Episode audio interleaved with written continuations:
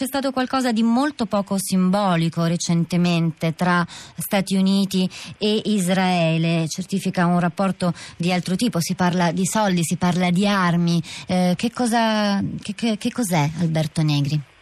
Ma io sono, credo di averlo anche messo in luce in qualche articolo nei giorni scorsi, cioè eh, questa condanna del, delle Nazioni Unite con l'astensione della, per la prima volta degli Stati Uniti ha un valore essenzialmente simbolico e virtuale. Tant'è vero che il Comune di Gerusalemme nei prossimi giorni dovrebbe approvare 600 nuovi alloggi nella parte est della città, quella a prevalenza, a prevalenza ancora araba. Quindi non, le risoluzioni delle Nazioni Unite non fermano Israele, non ne ha mai rispettate nessuno e continuerà a non rispettarle. E poi anche è stato molto, come dire, eh, come dire, esagerata anche la portata, secondo me, di questa estensione americana, perché poi nel concreto gli Stati Uniti continuano a sostenere Israele in maniera molto evidente e la cosa più evidente è stato l'accordo di cooperazione per gli aiuti militari da 38 miliardi di dollari firmato a settembre. Si tratta dell'intesa militare col più alto valore nella storia dell'umanità.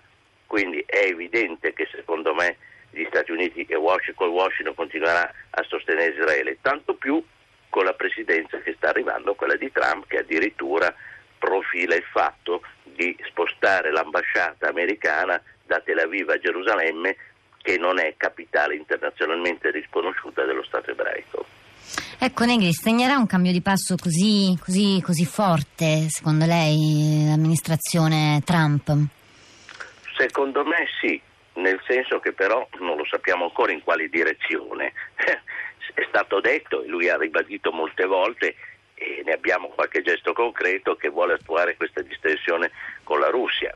La nomina di Tillerson del suo nuovo segretario di Stato americano andrebbe in questa direzione, è un ex dirigente, l'ex manager della Exxon, un amico personale di Putin, quindi si presume che ci sia un riavvicinamento con la Russia che, ricordiamolo, continua a essere sotto sanzioni per la questione dell'annessione della Crimea, sanzioni che peraltro settim- una settimana fa sono state rinnovate anche, anche dall'Unione, dall'Unione Europea. E questo è un aspetto.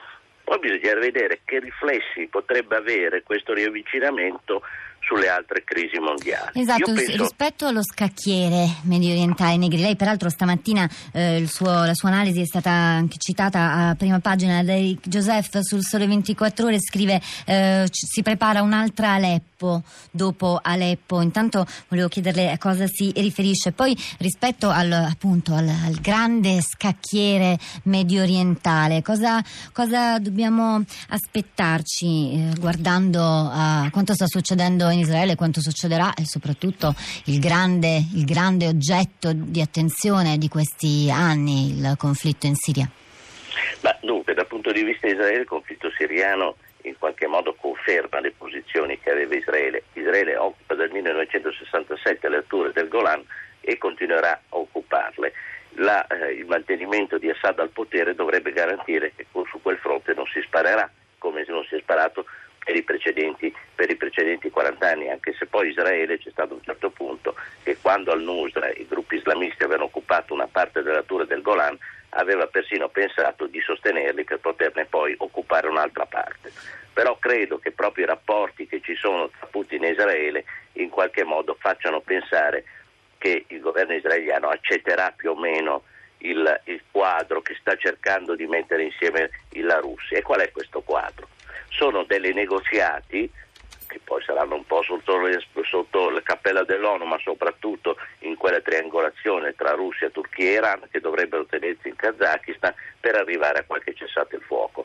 Però io penso che il governo di Assad, lo scrivevo oggi, si impegnerà soprattutto per cessate il fuoco locali, ma poi resteranno i nodi fondamentali, per esempio Idlib. Idlib è una città che sta al confine con la Turchia e sull'asse fondamentale della, della, della, della Siria, nord-sud, verso Aleppo, Damasco. Ebbene, quella è un'area, tra l'altro, che dà l'accesso alla costa di Latakia dove i russi hanno le basi, hanno le basi militari, la prima base aerea della Russia nel Mediterraneo. Non credo proprio gliela lasceranno in mano ai ribelli. Lì si sono concentrati dopo la fuga da Aleppo e penso che prima o poi cominceranno assedio anche a questa città, a questa roccaforte. Grazie Alberto Negri.